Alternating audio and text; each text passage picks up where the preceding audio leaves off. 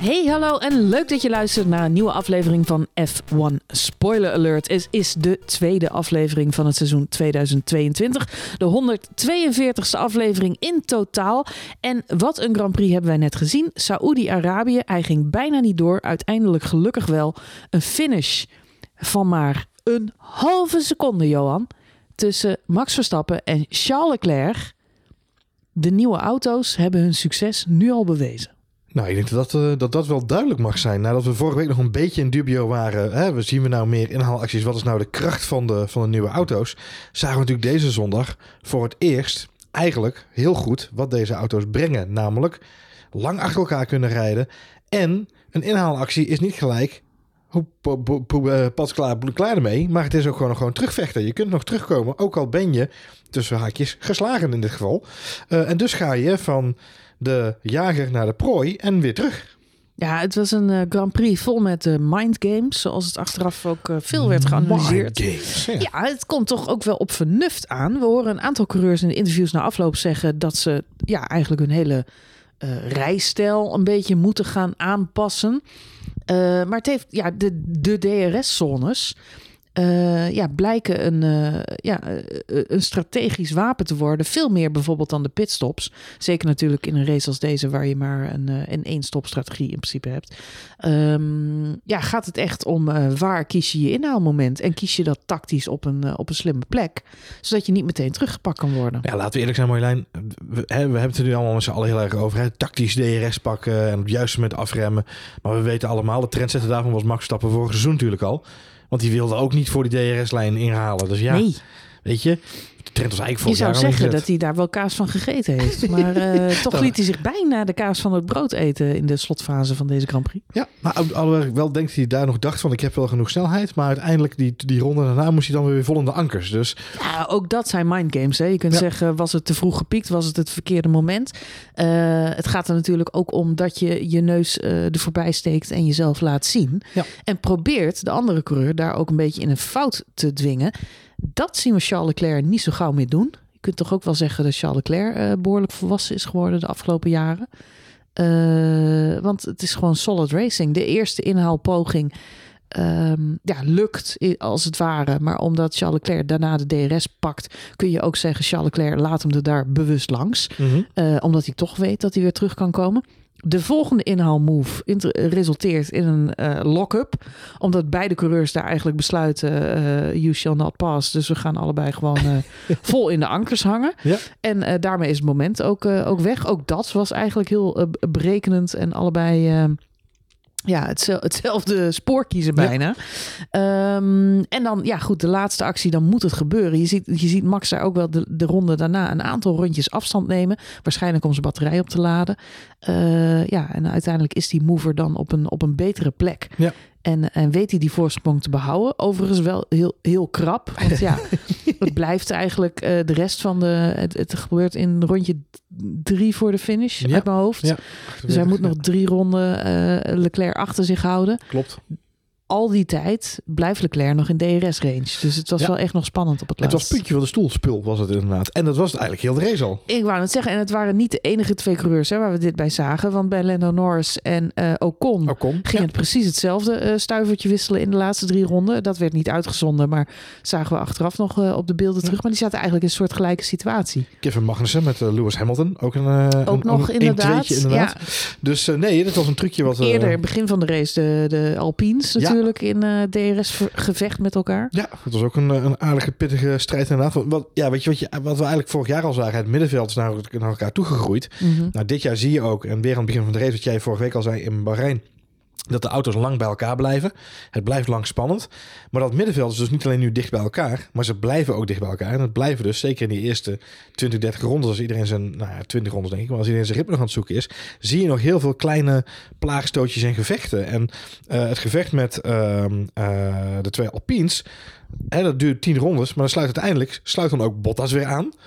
En uiteindelijk zie je dan ook uh, Magnussen nog aansluiten. Dus die jongens zijn vier rondes met elkaar aan het knokken. En dan zie je ineens, hup, daar is Bottas, daar is Magnussen. En dan zijn er in één keer vijf mensen. Ja. want de Gasly, Gasly zit er ook nog achter. Ja. Dus ineens zijn er dan vijf mensen in gevecht om één plek. En dat is wel iets wat we natuurlijk de afgelopen jaren niet zo heel vaak zagen bij andere races. het DRS-momentum, daar maakte ik ook even, zagen we natuurlijk wel al vorig jaar af en toe eens een keer gebeuren. Vorige week in Bahrein zagen we natuurlijk Charles Leclerc dat al heel slim doen. Dus ik denk dat dat wel iets is wat we dit jaar vaker zullen gaan zien. Maar ik was met name enthousiast in die openingsfase van de race. Ja, dat middenveld, dat dat zo echt een intens gevecht was. En daarom was het ook. Volgens mij hebben we de eerste 12 rondes of zo hebben we nummers 1, 2 en 3. En, en 4, Checo Perez, uh, uh, Carlos Sainz, uh, Charles Leclerc en Max Verstappen. Niet eens in beeld gehad. Omdat ze zo en zo aan het focussen waren op en de Alpines en Bottas erbij. Nou, mag ze, Lewis Hamilton maakte een aantal hele mooie inhaalacties in het begin mm -hmm, van de race. Mm -hmm. Om ook weer op, op te, op te klimmen. klimmen. Langzaam. Ja, langzaam maar zeker. Dus nee, het, het was echt een enerverende race. Ja, er gebeurde inderdaad van alles. Het is bijna zo dat je niet meer weet waar je moet kijken. Ik had aan het begin van de race ook de indruk dat er wat minder boordradio's werden uitgezonden. Bijvoorbeeld het hele gevecht met de Alpines. Uh, ja, zit je dan toch een beetje dat je denkt van zouden er nou teamorders komen? Wordt er iets besloten? Maar dat kon je niet te horen. Dus ik heb gedurende uh, uh, de Grand Prix op een gegeven moment een oortje ingedaan en even wat meegeluisterd over de boordradio. Wat wel opviel, er worden inderdaad minder boordradio's uitgezonden, heb ik de indruk. Nou, einde van de race toe werd dat wel wat meer. Ja. Wat mij bijvoorbeeld opviel, dat is dat Max uh, ja, natuurlijk wel uh, zich ongerust maakt over die hele situatie met die Ferraris voor hem. Ja.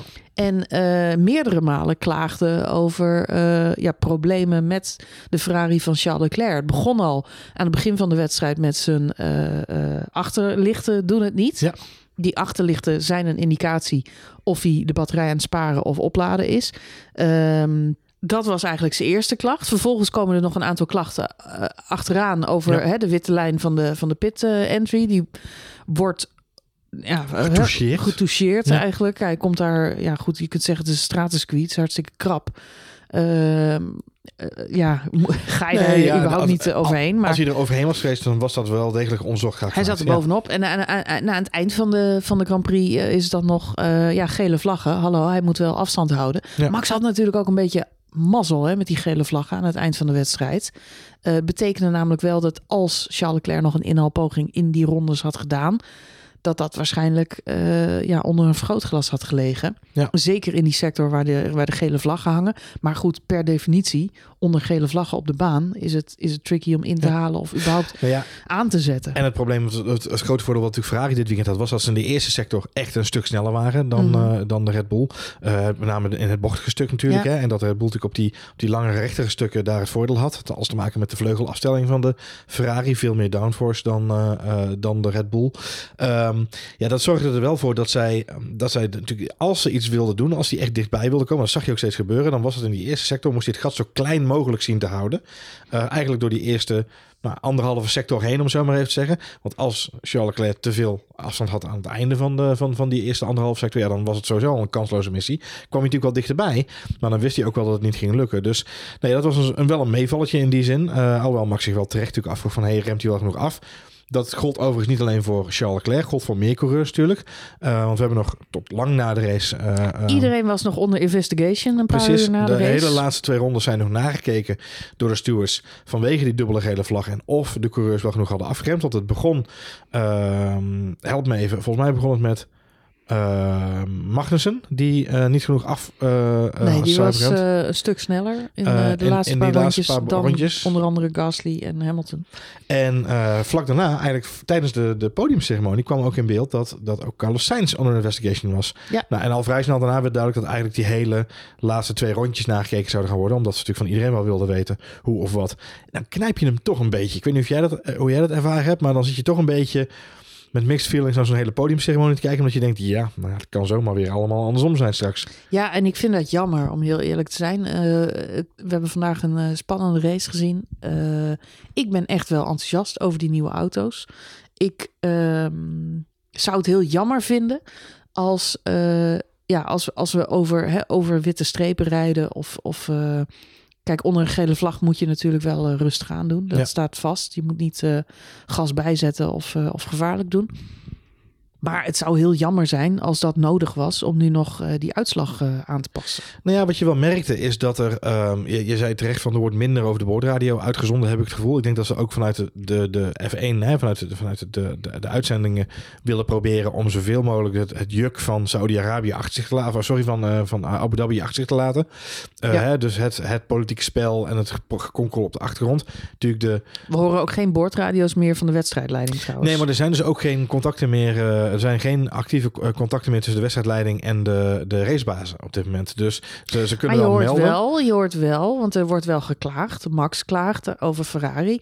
Krijgt dan van zijn engineer te horen: let us worry about that and Ja. you focus on the racing. Dus met andere woorden, eh, wij doen ons werk, jij doet jouw werk. Dus ja, Ja. er wordt wel. Nee, wat je ziet is dat er wordt wel natuurlijk een melding gedaan. Dus de teams kunnen zelf wel ook melding maken bij de wedstrijdleiding. Van hey, dit valt ons op. Ferrari hetzelfde, Carlos Sainz, die natuurlijk wordt afgesneden Ja, door Perez. Maar in principe is het niet zo dat er niet meer actief onderhandeld wordt tussen de, de wedstrijdleiding en, en, en, eh, en de teams, om zo maar te zeggen. Wat natuurlijk wel heel erg een, een ding was wat Masi introduceerde. Misschien dat Charlie Wagner het ook al deed, maar op een iets andere manier. Ehm, dat is nu een heel stuk minder. Dus vandaag, en nou goed, ik denk dat het ook Wij goed is. horen het in elk geval niet meer. Nee, maar ik denk dat het goed is dat ze daarmee gestopt zijn onderaan de Ja. streep. Wat je ook ziet, en dat is meer all-round good feelings, rainbows in the sky en eh, laten we vrolijk zijn met z'n allen, is het, de vernieuwde manier van respect die er wel heerst in de paddock. En of dat nou komt omdat deze coureurs, eh, omdat er een andere titelstrijd gaande is nu, hè, na de eerste race, of in zover je van titelstrijd kunt spreken op dit moment. Maar mij viel op, en ik weet jij dat ervaren, maar mij viel op, nou, te beginnen met dat incident met, met Sergio Perez, safety car, dan even eh, ter- terugwerken in de tijd. Eh, dat is een voorbeeld van een moment waarop je zegt, nou ja, daar had een andere keus gemaakt kunnen worden. Eh, Red Bull had ook kunnen kiezen om te zeggen, we rijden gewoon door en we wachten af wat de stewards zeggen. In plaats daarvan geven ze op voorhand al de plek terug. Doen ze dat op een nette manier, zonder al te veel uh, romslomp. Perez gaat daar keurig aan de kant. Sainz krijgt zijn plekje terug. Ja, je kunt ook zeggen, het gebeurt daar op een tactische manier. In de zin van, eh, was het niet logischer geweest als Perez die plek al had teruggegeven onder de safety car? Ehm, dan was er bij de herstart een, een cleanere situatie geweest. Nu lijkt het toch een beetje alsof Perez nog even wordt ingezet om Carlos Sainz daar ook nog even op afstand te houden van, van Max Verstappen en, en Charles Leclerc in de, in de voorhoede. Nee, dat, dat zou zeker kunnen. Alleen volgens mij is het zo. Maar de, de, de, de, diehard volgers eh, van onze podcast eh, kunnen me daar mee- helpen misschien. Eh, volgens mij is het zo dat de coureur zelf niet zomaar maar van plek mag wisselen onder de safety car zonder voorspraak van de, van de raceleiding. Dus in dit geval, en dat zei Carlos Sainz terecht, dit had de raceleiding eigenlijk kunnen fixen voordat de safety car eindigde. Want het was clear as daylight. Hè? Als je de foto van bovenaf zag, het is een halve meter verschil. Nou, dan, dan is Ah, het ik ben met je eens. Dit is wel zuiverder. We hebben eh, in Italië, kan ik me herinneren, wel eens situaties gehad achter de safety car. Waarbij plekken werden teruggegeven of werden ingehaald. Waar iedereen allemaal eh, penalties kreeg. Omdat het protocol achter de safety car. exact. Of een opwarmronde. Of een. Het is elke keer anders. Je doet al heel snel iets Kimi verkeerd. Räikkönen Kimi en- Räikkönen en was daar onder Perez was daar ja, volgens mij die, ook bij. Namelijk. die waren daar onder andere. Dus de ik denk dat. Red Bull daarvan geleerd heeft. Wat me dan wel opvalt is Red Bull zegt dan proactief, oké, we geven hem terug. Ander momentje is, ehm, wat mij betreft, natuurlijk hè, de, de, de communicatie tussen Charles Leclerc en Max Verstappen.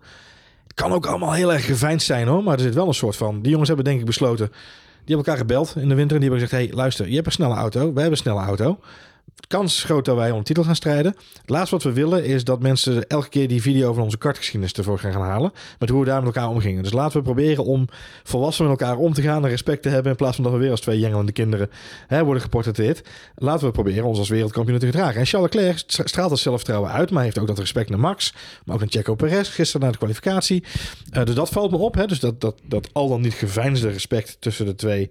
Eh, op dit moment de twee nummer één coureurs van hun team.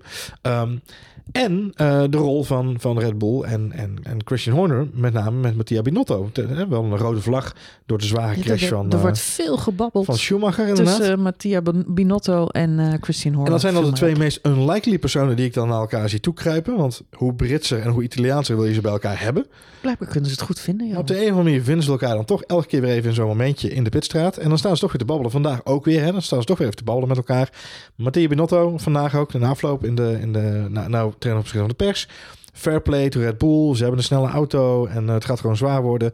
We gaan ons best doen. En eh, er is heel veel respect nog in deze fase van, van het seizoen.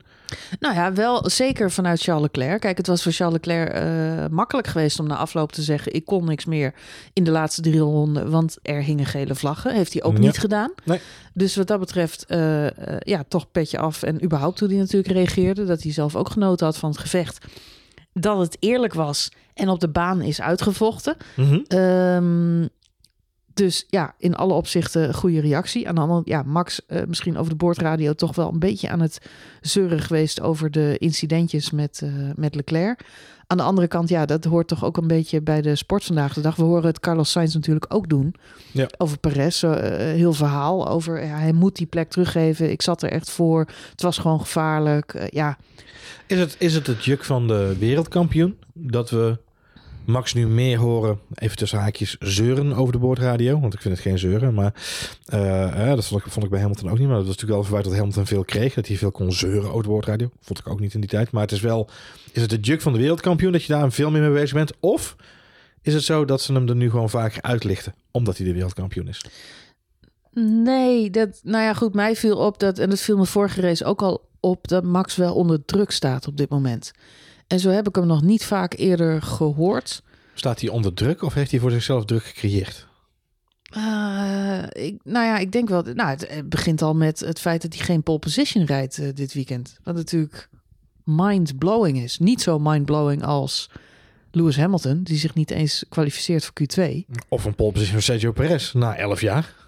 Ja, maar dan nog, het feit dat Sergio Perez op de baan sneller is dan Max Verstappen, ja, dat is natuurlijk wel bizar. Eh, vorige race, eh, ja, kon Max er ook nog net niet bij komen. Nou is het wel zo dat eh, deze Grand Prix, zeggen alle coureurs, een van de meest uitputtende is van het hele jaar. Pierre Gasly, die hebben ze uit de auto moeten, moeten tillen. tillen. Die, die trok het echt niet meer. Nee. We zagen ook hoe de coureurs aan het zweten waren op het, eh, op het podium. Ze hebben het allemaal behoorlijk afgezien. Eh, dus ja, de, de fitste coureur zal hier wel eens de, eh, ja, de beste race kunnen hebben gehad. Ja. Ehm, dus het is heel erg de vraag. En er speelt ook natuurlijk nog mee hè, de situatie die we op, op vrijdagavond ineens ontstond. Ja. Ja, een raketaanslag of all, of all things ja. Schijnt heel normaal te zijn in Saoedi-Arabië. Eh, maar goed, het zorgde er wel voor dat de coureurs tot eh, twee uur s'nachts, half drie s'nachts met elkaar in een kamer hebben gezeten. Ja. En wat zou daar allemaal besproken zijn?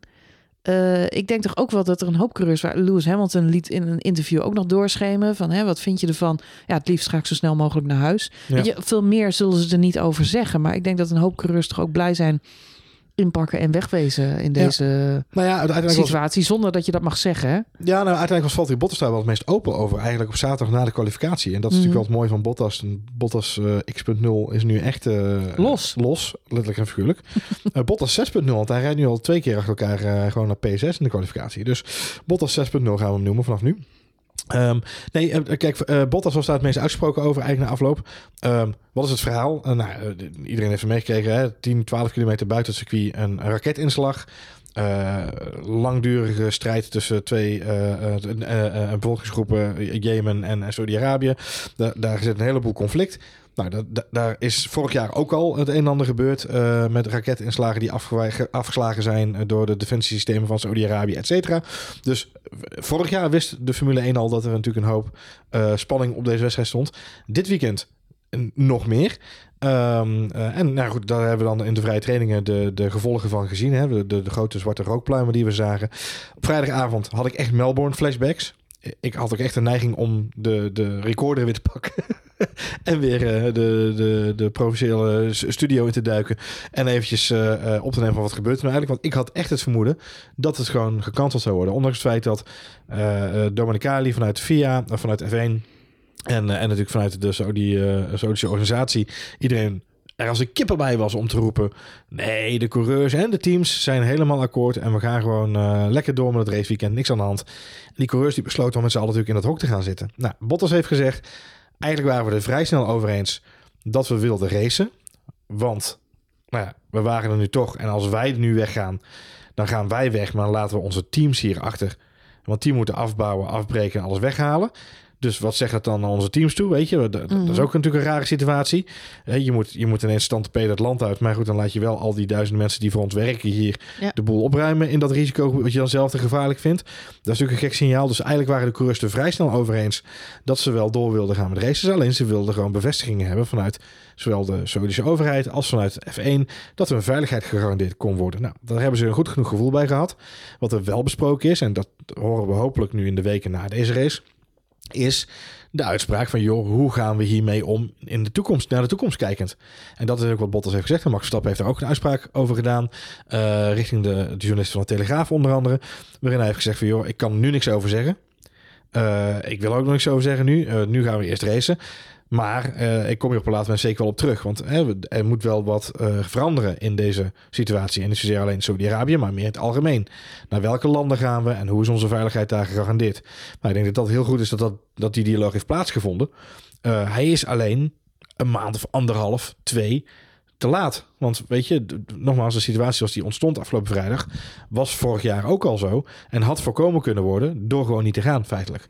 Ehm, maar goed, nu waren we er toch. Behalve Seb Vettel. Die heeft gedacht, ik meld me nog een keertje ziek. Ja, en ik, ik, ik, ik zou me niet verbazen als Seb Vettel helemaal geen eh, corona heeft. Nee. Maar nu eh, eh, speculeer ik hardop.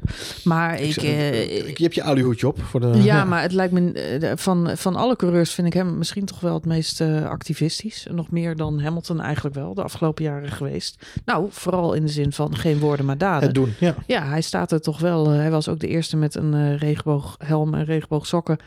En regenboog t-shirt en wat hij allemaal nog meer. En hij loopt ook de tribunes op te ruimen. Ehm, dus eh, hij is wel vrij eh, concreet. Hij is, hij is ook degene die over Oekraïne gelijk ehm, eh, als eerste reageerde. En zei, eh, als Rusland de Grand Prix doorgaat, ben ik er niet bij. Nee. Dus ja, dat hij net deze twee races mist, verbaast mij niet zoveel. Ik denk dat dit prima races zijn om thuis uit te zitten. Ja. Ja, wat wel zo is, en dat ben ik met je eens.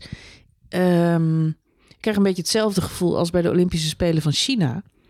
Waar eh, sporters zich natuurlijk ook heel erg op de vlakte houden als ze in het land zijn. En ook misschien daarna nog redelijk inhouden. Je, je bent bijna bang voor je eigen veiligheid. Vandaar ook dat ik zo'n reactie van. eh, of bijna, je bent bang voor je eigen veiligheid. Dus ja, je gaat niet in op die locatie. En wat jij nu zegt, dat, ja, dat klinkt ook eigenlijk wel heel logisch. Een heel team is daar. Al je engineers zijn daar. Eh, volgens mij hadden een aantal coureurs ook nog hun vrouw en eh, vriendin en al die zaken bij zich. Ja. Dus ja, je zit daar met z'n allen en dat je wil niemand wil elkaar daar in gevaar brengen. Ik denk wel dat iedereen heel blij is dat het er nu op zit en dat ze hier weg kunnen. Wat vervelend is, is dat Saoedi-Arabië waarschijnlijk de komende tien jaar gewoon nog op de kalender staat. 15 jaar is het contract. Ze hebben een mega deal. Ze Ja. betalen 55 miljoen dollar per jaar Ja.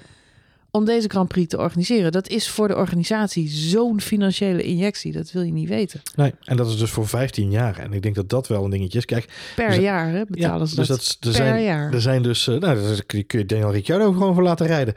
Ehm, nee, maar er zijn natuurlijk een aantal dingen waar, je, waar, waar we het al, al eerder over gehad hebben. En, en deze race staat nou eenmaal al, eh, of ligt al onder een vergrootglas vanwege het gastland. Dat weten we nu eenmaal. Dat, dat, daar hoeven we geen woorden aan vuil te maken. De, de fans zijn daar al kritisch op. Dan heb je de baan waar de fans kritisch op zijn. Nou, ook dat is bewezen. We zagen bij de vrije training van eh, de Formule 2 eh, een van de coureurs eh, uiteindelijk ook zo'n zware crash maken dat hij het hele weekend niet meer in actie kon komen. We zien Mick Schumacher natuurlijk genadeloos hard, hard afgaan. Mick Schumacher, Latifi, Latifi. die komt twee keer goed weg, denk ik. Ja, nou ja, die maakt wel twee keer een behoorlijke klapper. En, en ook twee, en het, het is voor Latifi natuurlijk wel zuur, want het zijn nu drie races op rij eh, dat hij gewoon eh, al crashend ten kan einde komt. tweeledig zijn. Hè? Ik lees veel berichten van mensen die zeggen... Latifi die heeft ge- geen plek in de Formule 1. Wat een ontzettende lutser.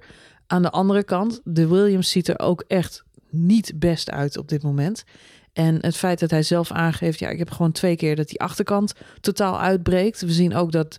eh, tijdens de kwalificatie trouwens eh, ook iemand als Max Verstappen gewoon de grootst mogelijke moeite heeft om dat ding op de baan te houden. Ja, ja. Eh, ik ben heel blij dat Mazepin er niet meer bij is. Want die had een nog veel grotere klapper gemaakt dan Schumacher en Latifi, denk ik. Tja. Dus ja, het zal absoluut meespelen hoe fit en hoe sterk je bent. En hoe getalenteerd je bent als een coureur. Aan de andere kant, als je dan net in een iets mindere auto zit. En we zitten in de tweede race van het seizoen. Dus A, ze kennen die auto's nog niet zo goed. B, we zien zelfs bij de topteams dat ze nog niet optimaal zijn afgesteld. Nee. En eh, af en toe gewoon op ijs rijden. Ja, hoe gevaarlijk ja, is zo'n situatie dan eh, met inderdaad een Latifi en een Mick Schumacher? Nou ja, zo'n Latifi komt inderdaad dan wel een soort van goed weg. En eh, wat je zegt, helemaal heb je volkomen gelijk in. Ik denk dat dit ook te maken heeft met gewoon eh, het, het bekend raken met de auto's. Jij zegt hè, de top, Max heeft daar moeite mee. We zagen, volgens mij was het Ocon of Alonso, in ieder geval één van de twee Alpines, ook nog in de kwalificatie bijna zo'nzelfde so- soort sweeper maken als, als Mick uiteindelijk heeft in de kwalificatie. We, zien, we zien de zwarte banden van Mick. Zijn eerste klapper zien we nog op de muur staan. En volgens mij is het Ocon die dan op een gegeven moment ook de auto bijna verliest. eh, en bijna dezelfde 360 maakt, eh, of eigenlijk 180 tegen de muur aan. tijdens de vrije training. Ferrari raakt de muur inderdaad. Heeft dan ook gelijk een probleem. Dus nee, het is een, het is een ontzettend snel en ontzettend gevaarlijk circuit. Heeft vandaag wel zijn entertainmentwaarde bewezen hè, tijdens de race voor iedereen. En gelukkig Ehm, alles goed gegaan. Bij de Formule 2 vanochtend ook hè, zagen we Ja. dat er eigenlijk eh, eh, weinig aan de hand was. Geen enkele safety car zelfs bij de Formule 2 vanochtend. Dus eh, het kan wel. Eh, alleen het is gewoon echt een. Het, is on the edge. Letterlijk en figuurlijk on the edge. Niet alleen omdat de zee ernaast ligt, maar ook omdat het gewoon het hele circuit eh, op het randje is eh, van wat wel en wat niet kan. En ehm, ik denk dat we vorig jaar gezien hebben met de ronde van Max Verstappen. ja, als dat inderdaad.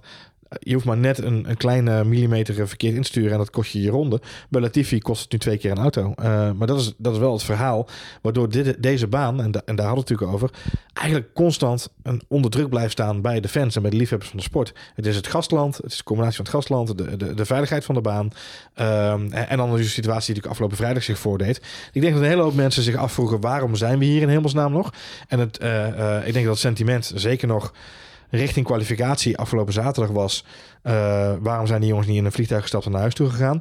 Ehm, maar ja, de kwalificatie, maar natuurlijk een, een gouden eh, rol van Perez. En de race hebben dat sentiment ook weer omgedraaid. Als je nu alles leest en iedereen hoort, dan hoor je alleen maar fans die lovend Ja, zijn maar ik over de blijf, wel, ik blijf op zich wel bij het... ste- Kijk, je kunt niet zeggen dat je niet in Rusland gaat rijden... omdat Rusland een land is dat eh, in oorlog is... en wel in een land als Saudi-Arabië rijden... waar feitelijk eenzelfde soort conflict... Nou, niet eenzelfde soort conflict, maar ook een conflict...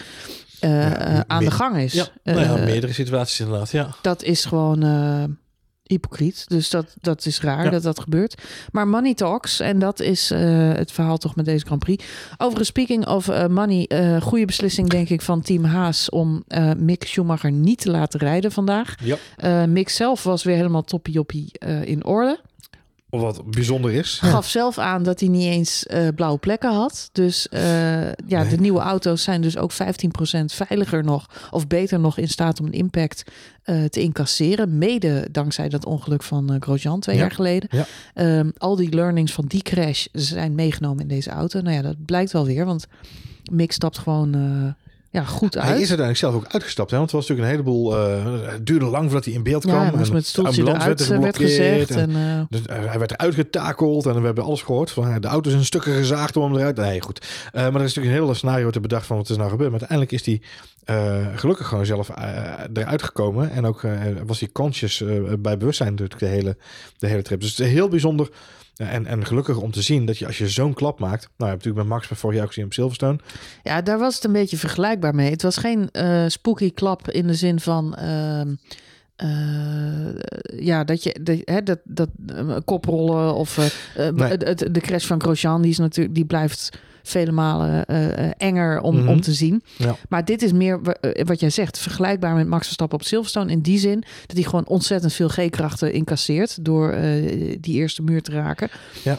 Ja, en dat lijkt die auto dan gelukkig toch een heel stuk beter op te vangen. Ja, het feit dat die, dat die, die auto echt uit elkaar klapt. Hè? Dat, je- dat je ziet de wielen de ene kant op gaan en de auto de andere kant. Ja. En, hè, dus het takelen, nou ja, zo op mensen met optakelen zie je hem ook echt in tweeën breken. Dus Ja. de survival cell heeft zijn werk gedaan. Ja. Maar het is echt een... Het is een- wederom een haas in twee stukken. ja, maar dat is er ook, weet je, als team zijnde, dan, ja, dan, dan eh, vraag je toch ook af van eh, hoeveel engeltjes hebben we op onze schouder. Want het is toch wel knap om te zien dat eh, als... Ja, je ziet die mannen volgens mij in eerste instantie kijken... oh nee, dit wordt nachtwerk om die auto weer in elkaar te zetten. En een fractie van een seconde later zie je de hand naar de mond zakken... en dat ze zich realiseren, oh ja, er zat ook nog een jochie in. Ja.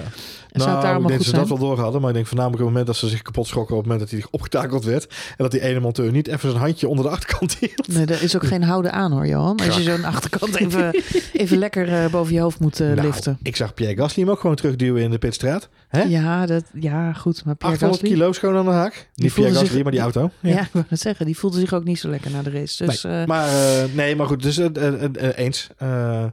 Eh, Maar goed, ze hebben besloten dus om niet te gaan rijden. Mede ook omdat ze gewoon geen auto hadden.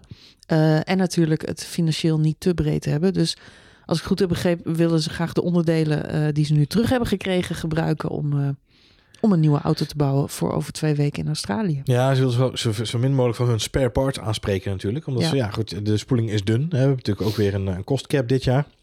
Waar veel teams zich al zorgen over maken. Eh, ja, Mick, Mick rijdt die auto wel echt totaal los. Dus er moet wel flink geïnvesteerd worden om een, om een auto weer op te bouwen. Ja, als je hem dan vandaag laat rijden. eh, vorig jaar had Mick overigens ook een crash hier in, eh, in Saudi-Arabië. Eh, dus ja, Het is gewoon niet zijn baantje. Hij moet nog ietsje nee, vaker in die sim. misschien nog wat vaker oefenen inderdaad. Maar dan snap ik Gunther Steiner wel dat hij zegt... Nou, ik heb even de optelsom gemaakt. Laten we hem even overslaan voor Ja, deze of keer. Corina heeft ingegrepen. Hè? Die heeft gezegd, doe er alles leuk en aardig. Maar mijn jongen, die stapt niet meer in die autoborg. Gaat niet gebeuren. Dat gaat niet gebeuren. Nee. Goed, ehm, wat eh, wel eh, goed nieuws was voor Team Haas... dat is dat Kevin Magnussen gewoon lekker weer in die puntjes reed. In die puntjes. Negende plekje. Ja. Eh, sneeuwt helemaal onder in alle ja, goede berichten over deze race. Want het was natuurlijk van alles om over eh, te berichten. De Alpines natuurlijk, in het gevecht. Maar ook de uitvalbeurt van, van Alonso. Ja. Terwijl hij er zo goed bij zat. Ja, Bij eh eh, Alfa Tauri natuurlijk eh, ook weer ook een beetje die twee gezichten. Gasly had een goede race. Tsunoda komt niet eens aan de start. die heeft echt zo'n draak van een weekend gehad. En dat is echt Ja. verschrikkelijk. Die heeft gewoon geen enkele sessie lekker kunnen, kunnen oefenen. Nee, en de kwalificatie niet kunnen afwikkelen. Geen, geen tijd kunnen zetten in de kwalificatie. En uiteindelijk, eh, vandaag rijdt hij naar buiten in zijn setup lab. En is het weer keduk. Ja, dat is echt... ja, het is heel teleurstellend. Superzuur maar goed, eh, ja, de- bij de meeste teams was het wat dat betreft een beetje eh, eh, twee gezichten. Bij Red Bull natuurlijk ook met de ongelukkige pitstop eigenlijk net voor de safety car van, van Perez. Die gewoon op kop lag. Ja. Trouwens ook goed ingenept door Team Ferrari. Ja, dat, dat, zegt, dat zegt men inderdaad. Maar ik denk dat ze bij Ferrari gewoon een hele goede call gemaakt hebben. Ze zagen Max uiteindelijk toch naar binnen komen. En hebben gezegd, sta- stay out. En eh, ik, ik vermoed, ik weet niet had jij de boordradio op dat moment... eh, Perez. eh, ja, bij Press, sorry. Ja. Mhm. Had jij de boordradio op dat moment aanstaan? Nee, die had ik toen nog niet eh aanstaan. Ik vermoed namelijk dat ze bij Ferrari wel gekeken hebben van... oké, we gaan altijd opposite van Red Bull. Niet tegelijk. Nee, dus we gaan altijd tegenovergesteld van, van Red Bull. Als Red Bull nu gaat, gaan wij later. Andersom, als wij nu, nu gaan, gaan wij. Snap ik op zich ook wel. Want Red Bull heeft natuurlijk hele goede pitstops. Dus Ja, ik denk dat, dat je dan gepakt dat wordt, had, ja. een, dat had Ja. een strategisch dingetje kunnen zijn. Dus ik denk dat het effect uiteindelijk ja, natuurlijk 100% in het voordeel van Ferrari was.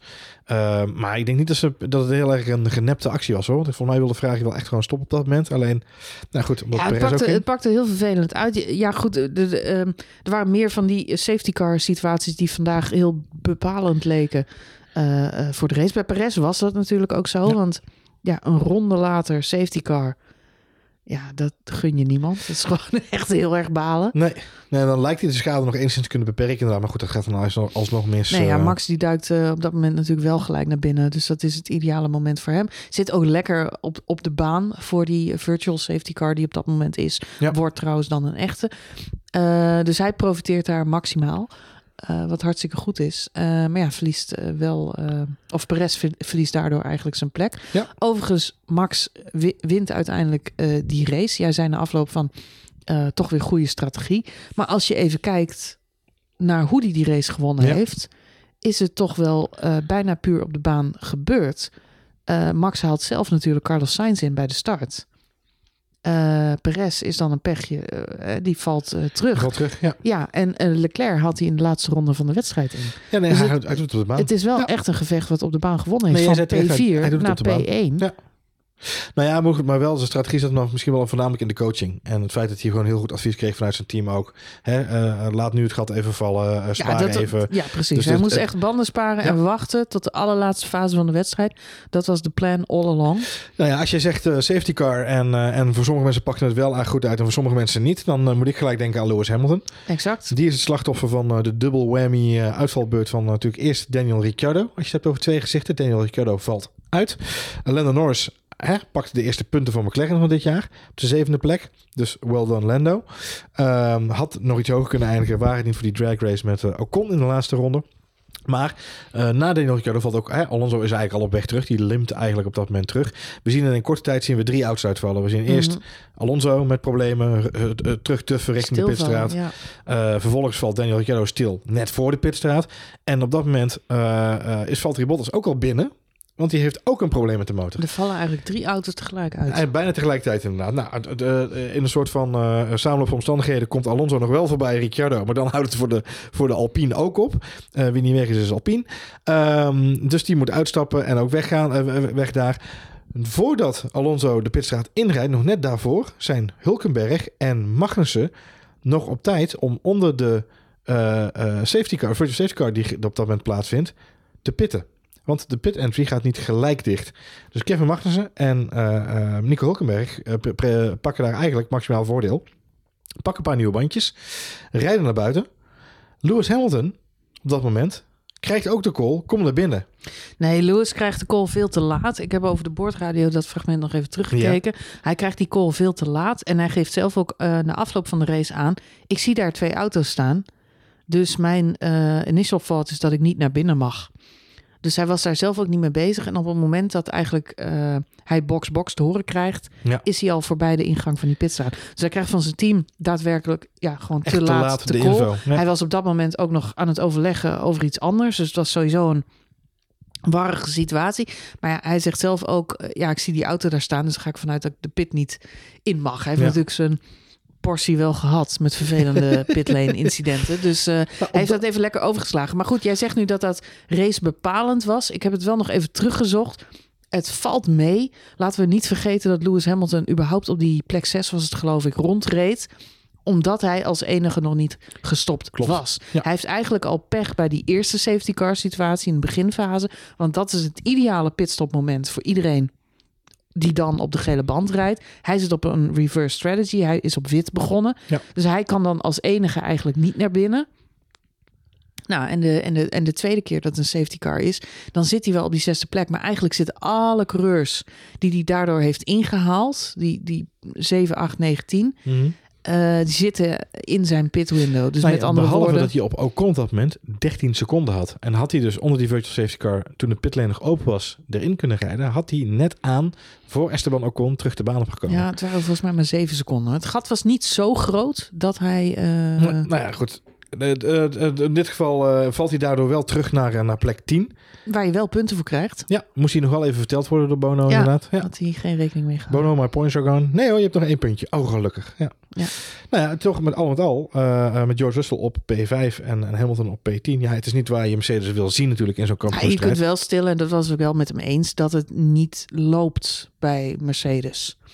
Dat is eigenlijk wel de slotsom van eh, dit Precies. weekend. En Dat is eigenlijk wat je zegt. Ze maximaliseren wel, vind ik, als het gaat om de punten met Russell op 5. Natuurlijk eh, eh, op het weekend. Want laten we eerlijk zijn, het zag er niet best uit op zaterdag. Ehm, dus dat Russell dan alsnog op die P5 weet te eindigen en Hamilton nog zover weet omhoog te komen, is een, is een groot voordeel. Het zegt alleen wel iets over op dit moment het werk wat de Mercedes te doen heeft tot aan Australië. En nog lang daarna ben ik bang. Ja, ben ik ook bang voor. Eh, wat je ziet is dat eh, ja, Mercedes gewoon eh, echt wel baalt. George Russell ook na afloop aangaf. Ik wil niet om plek 5 vechten. Ik wil gewoon meedoen op het podium. Dus ook wel, die jongens ook niks gewend, hè? Komt hij van het laatste team van de Ja, grid? Moet hij meteen meedoen op je het op podium. P5? Nee, ik moet gelijk op het podium. Het is echt een millennial, hè? Ik moet het nu hebben. millennial. Ik I want it all hebben. and I want it Ja, now. nee. Ja, dat is, dat is helaas niet aan de hand. Maar hetzelfde geldt een beetje voor team McLaren. Ehm, Ricciardo heeft nog steeds een lach op zijn gezicht, wat ik prijzenswaardig vind. Maar hij reed natuurlijk gewoon in de beginfase van de wedstrijd achteraan. Eh, Ja. Valt uiteindelijk uit. Dus daar is gewoon niet zo heel veel eh, lol en vreugde. Je ziet het ook aan eh, Lando Norris, die ja, ook wel de humor ervan blijft inzien. Maar hij zegt eigenlijk hebben we nog een half jaar nodig om deze auto goed te krijgen. Ja. Zei hij in een van de interviews. Ja. En hij zegt we hebben geen half jaar, we hebben maar tien dagen. Want over tien dagen moeten we in Melbourne zijn. Precies. Dus ja, het is wel. En voor Mercedes geldt eigenlijk een beetje hetzelfde. Die auto heeft te weinig downforce, mist daardoor gewoon heel veel snelheid. Ja, hoe ga je het fixen op zo'n eh, korte termijn? De andere teams hebben toch veel meer om, eh, om, om blij over te zijn. Eh Valtteri Bottas valt vandaag helaas wel uit, maar heeft opnieuw eigenlijk een hele goede kwalificatie en ook een goede race gereden. Ik denk dat Bottas echt op zijn plek is daar bij eh, Alfa Romeo. Goede keuze heeft gemaakt door ook voor een ander eh, team te kiezen. Man, je zult maar weer bij Williams zitten. Ik denk dat hij bij zichzelf gedacht heeft, dat nooit. Nou ja, wat, je, wat, je, wat grappig is het, is, het is een soort... Russell doet een soort reversed Hamilton. Hè? Die maakt de keuze om naar een team te gaan... en in de hoop dat hij dan het kampioenschap kan strijden. En dat kan hij eigenlijk compleet niet. Eh, Bottas doet dat niet. Maakt de keuze voor een lager team. Ik zeg niet dat hij, dat hij voor het kampioenschap wilde strijden... maar maakt keuze voor een, voor een hè, bewust een stukje naar de, naar de subtop... om het zo maar even te zeggen. Alleen, wat mij opvalt... is dat die Ferrari-motor... ook Mhm. de leveranciersmotor... het gewoon hartstikke goed doet. Ja, die haas zit er ook fantastisch bij. Haas, Alfa, ze rijden echt als een jekko. Eh, en terwijl we toch ook weer zien, en dat zagen we ook in de kwalificatie natuurlijk terug. Ja, maar- en ook in de vrije trainingen overigens. De Mercedes-motoren hebben gewoon hebben het, hebben het zwaar. Of het er Ja. nou zit in de, in de setup van die motor. Of dat het er nou zit in het pakket wat er nodig is om erin te... Ik weet het niet. Maar het is wel opvallend. En het blijft opvallend dat die Ferrari-motoren... We zagen het ook deze race weer. Met name op het rechte stuk. eh, een aantal keren. Eh, met name Magnussen op een gegeven moment ook. Die gewoon met, eigenlijk vrij soepel met DRS een Mercedes inhaalde. Nou, dat hebben we de afgelopen jaren al lang niet meer gezien. Dat een Ferrari-motor zo makkelijk een Mercedes-motor in ging halen. Dus ja, dat geeft wel aan dat ze echt een flinke stap omhoog gemaakt hebben. En dat is de mazzel van, in dit geval Valtteri Bottas. Die daardoor, want het is natuurlijk geen pannenkoek, ons Bottasje. eh, het is geen koffieboontje. eh, daardoor kan hij wel ineens strijden om, om, om dit soort punten. Ja, dus is het, geen stap, is het geen stap terug naar de subtop, maar naar het middenveld. Ja. Sterker nog, hij kwalificeert zich in de eerste twee races van het seizoen voor George Russell, voor Lewis, Lewis Hamilton. Hamilton. Check, check. Ja. Ja. en hij heeft betere koffie. Precies. Dus ik denk, ik denk niet dat hij heel veel te klagen heeft. Overigens, de vier auto's die, die uitvallen met motorproblemen, eh, allemaal verschillende motoren. Een Honda-motor nog, eh, nog voor de start, Ja. Alpine, een, eh, een Renault, Ja. een Mercedes Ja. van McLaren En een en een Ferrari. Van Bottas. Nee, ja, ik denk dat als we bij, uh, bij Alfa Tauri, uh, het rijtje afgaande, Alfa Tauri, fuelproblemen, Renault en Ferrari oververhitting. ook bij, bij Alonso zagen we dat die cool engine, cool engine stond er ook op. Ja. En bij um, Ricciardo volgens mij ook of oververhitting of gewoon inderdaad ook een, een, een uh. Ik weet niet precies wat het nou was, maar een hydraulische probleem. Het zou zomaar kunnen. Maar in ieder geval wel ook verschillende oorzaken. Dus het verhaal is, de vraag is een beetje, zit het hem echt in de motor bij sommige teams? Nou, we hebben het gehad over de Red Bull, de betrouwbaarheid van de, van de, de Red Bull Powertrain motor, de, Honda plus Red Bull motor. Het, ja, mij doet het dan wel een soort van deugd, hoe gek dat ook klinkt, dat in ieder geval ook andere teams hè, dit weekend moeite hadden met die performance. En die, dus is, het is een het is hopelijk een one-off geweest voor Red Bull. Uh, vooral voor Alfa Tauri hoop ik dat het niet aanhoudt. Want natuurlijk was vor, vorige week was het Gasly die uh, het haasje was. Dit weekend was het in het begin ook eerst Gasly en, en samen. Waren ze met z'n tweeën het haasje. Hopelijk kunnen ze nu volgende, uh, of over twee weken, sorry, in Australië gewoon met z'n tweeën, want Tsunoda reed ook hartstikke lekker in Bahrein, zorgen dat ze uh, ja, repressief voor de dag komen voor, voor Alfa Tauri. Dat zou fijn zijn. Ja, eens. Goede race van uh, de beide coureurs die op uh, het podium finishen bovenaan, moet ik zeggen. Max Verstappen en Charles Leclerc waren wat mij betreft echt een, uh, een klasse apart. Betekent dat hun teamgenoten Perez en Carlos Sainz echt aan de bak moeten. Het kan echter natuurlijk ineens weer omgedraaid zijn. Ehm, wat mij wel opvalt is dat ze eigenlijk veel meer aan elkaar gewaagd zijn tot nu toe, de eerste twee races dan misschien in eerdere seizoenen. Perez lijkt echt dichter bij Max te zitten. Ja. Uh, Carlos weten we natuurlijk van dat hij het uh, Charles Leclerc behoorlijk lastig kan maken. Het had niet veel geschild of uh, Carlos Sainz had gewoon een pole position gestart. Ja, ze zaten echt dicht bij elkaar. Ze zaten dicht bij elkaar, maar ik heb wel het gevoel, een race pace. Vorige week in Bahrein was Carlos Sainz iemand die een beetje de tweede viool openlijk speelde. Mhm. Mm -hmm. Nu vandaag had ik dat gevoel ook weer een beetje. Zo van, Mhm. ik kon er niet bij zijn. En gelukkig kon Checo uh, de plek teruggeven. Ik had ook het gevoel dat hij vandaag in de race weer een beetje toch wel... Ja, dat zeg ik. Ik vind toch dat, dat Leclerc en Max zich op dit moment een klasse apart tonen. Ja. En die andere twee nog niet. Maar het kan nog komen. Het, wat ik er interessant aan vind is... Ik ben heel benieuwd hoe dit nu... Uh, ja, zich gaat doorzetten in het constructeurskampioenschap. Ja. Uh, ik zei het vorige aflevering ook al. Bij Ferrari heb je eigenlijk twee coureurs die allebei nog in de running zijn om potentieel voor het kampioenschap te mogen strijden. Ja. Op dit moment komt Charles Leclerc wel echt bovendrijven. Mm -hmm. um, ja, aan de andere kant, uh, Ferrari staat op dit moment dik bovenaan in het, eh, in het constructeurskampioenschap. Binotto is helemaal het mannetje. 88 punten hebben ze nu geloof ik. 78, ja. 78. 40 punten voorsprong op Mercedes. En, Ja, eh, dat Red Bull. is, Ja. ja, dat is eh, impressive. Ja. En precies de manier waarop je het seizoen wil openen... kunnen we vast een schot voor de boeg nemen... en zeggen dat Ferrari goed op weg is om dit jaar de constructeurs binnen te harken. Ongeacht of ze een wereldkampioen gaan leveren. Ja, Zouden zij gewoon misschien voor dat constructeurs gaan? Ik weet het niet. Het, het is voor Ferrari natuurlijk wel belangrijk dat ze een kampioenschap weer pakken. Naar een eh, behoorlijke droogte. Het zou misschien wel de mooiste kroon op het werk van, eh, van, Van het... Binotto zijn, ja. van- ja, dat je met, met het team een, een prijs pakt. Ja, nou ja, dat weet ik niet. Ik vind het moeilijke daarvan is dat eh, de, de Drivers Championship heeft de meeste allure onderaan de streep. En ik denk dat ze met Charles Leclerc, die is natuurlijk al, waar ze al snel op jonge leeftijd vertrouwen in getoond hebben nu. Als ze daarmee kampioen kunnen worden, weten ze in ieder geval iemand aan zich te binden voor langere tijd. Ik denk dat het wel zo is bij Charles Leclerc, dat hij dan ook wel loyaal blijft aan zo'n team. Een beetje zelfs wat Max natuurlijk heeft met Red Bull. Met name omdat Max nu ook bij Red Bull zo lang heeft verlengd, vermoed ik dat eh, eh, eh, Charles Leclerc wat langer bij vragen zal blijven, maar ook Carlos Sainz. Zijn contract loopt af na dit Mhm, jaar. mhm. Eh, volgens hem zelf zijn de contractonderhandelingen in verregaande staat van afronding. Dus hopelijk snel daar meer nieuws over. Maar het zou me niet verbazen als ze ervoor kiezen om eh, ja, toch ook wel te focussen op die Drivers Championship. Alleen dat daarom nu al de keuze wordt gemaakt. Oké, we zien dat eh, hè, Charles moet het wel gaan worden onderaan de streep. Ik denk, zou me niet verbazen als ze die keuze daar gemaakt hebben. Ik, het liefst pakken ze ze volgens mij alle twee. Maar, Ja, tuurlijk. Het liefst allerbelangrijkste, ze hebben pas twee races gereden. Zeker, zeker. Nee, kijk, het allerliefste pak je natuurlijk eh, de dubbel. En eh, het zal zeker niet zo zijn dat ze zeggen: oh, dat kan, hè, de wereldtitel, dat interesseert ons niet. We gaan voor puur voor het constructeurs. Dat niet. Nee. Echter, ik bedoel meer te zeggen, ze hebben vorig jaar natuurlijk gezien dat het kan. Het verschil tussen Max Verstappen en zijn partner en zijn tweede coureur is vaak zo groot. En er is toch veel pech met die tweede auto. Eh, en ze hebben bij Mercedes gezien hoe het moet. Als je twee constante coureurs hebt die steeds plek 2 en 3 kunnen pakken, dan raak je misschien het kampioenschap wel kwijt aan ene Max Verstappen. Maar kun je nog steeds de constructeurs binnenhalen op met, met die plekken 2 en 3. Ja, maar zoals het er nu naar uitziet, zie ik vooral dat er een, een hele lange strijd gaat plaatsvinden met Dat is het andere. Max en Charles Leclerc Ja, om nou- plek 1 vooral. Ja. Ja, nou, nou, maar dat is het andere. Als zij, eh, ja, als Carlos Sainz op een gegeven moment toch ook eh, eh, ja, boven komt drijven en, en, en openlijk het gevecht met, eh, met Leclerc aangaat, dan krijg je op een gegeven moment de situatie dat zij onderling te veel punten gaan verdelen. Ja. En dan, ja, dan krijg je dat, dat, ja, dat, dat je twee coureurs hebt die eigenlijk vechten voor datzelfde kampioenschap.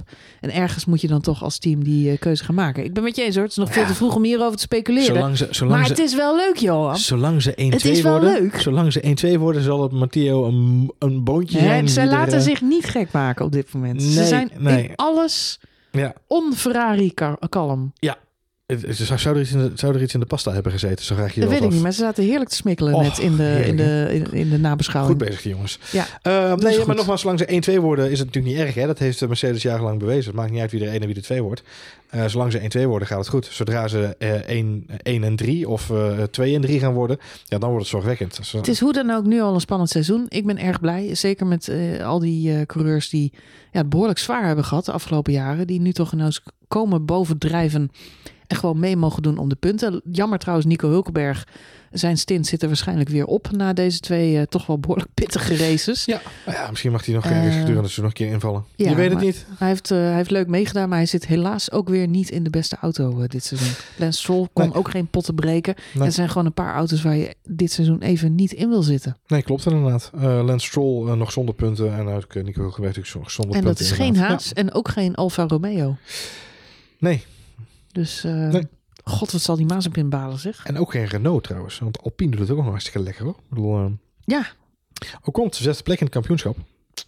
dat eh, gaat best goed. Boven Sergio Perez. Die staat zeven in het kampioenschap op dit moment. Kijk, kunt, na zo'n twee races is het natuurlijk leuk om naar zo'n stand te kijken. Het zegt natuurlijk nog helemaal geen ene pepernoot.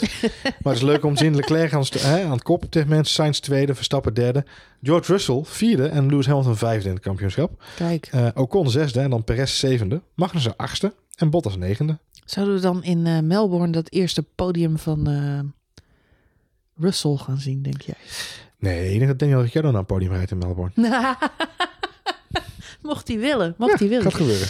Goed, eh, we gaan afronden. Deze Grand Prix zit erop. We gaan weg uit Saoedi-Arabië En gaan ons opmaken voor Melbourne. Die is trouwens over twee weken. Ik Ja. dacht uh, vorige podcast dat we met een triple header begonnen. Dat is niet zo. Er zit één weekje tussen. Gelukkig maar. Dus volgend weekend geen Grand Prix. Uh, geen uh, podcast dan ook. Maar het weekend daarna zijn we er gewoon weer. is wel fijn. Kun je even een weekje wennen aan de zomertijd. En dan uh, de week erop is het gelijk weer de wekker zetten. S ochtends vroeg voor... oh man, ja. ja. Australia. Poeh, pittig, pittig, ja. pittig. Ja. Nou ja, we gaan het maar gewoon doen. Maar dat is wel die, die oldschool hardcore Formule 1 vibe, Johan. Precies, zo is dat. Wekkertje zetten. Wekkertje, Wekkertje zetten. voor de race. Pot koffie erbij. Heerlijk. bolletje. Heerlijk. Goed, uh, we gaan afronden. Uh, wil je reageren? Kan dat zoals altijd via onze Twitter-account F1 Spoiler Alert. Of in de Telegram-app. Laat het ons weten. En heel graag tot de volgende Grand Prix. De Grand Prix van Australië.